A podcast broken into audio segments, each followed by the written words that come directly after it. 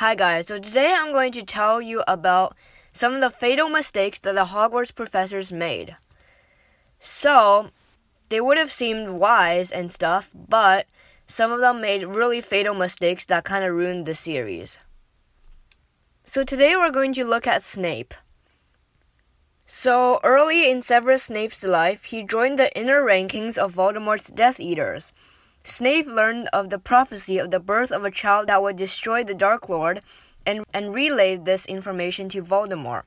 Unfortunately, Snape is later distraught to learn that Voldemort believes the prophecy to refer to the son of the woman he loves, Lily Evans.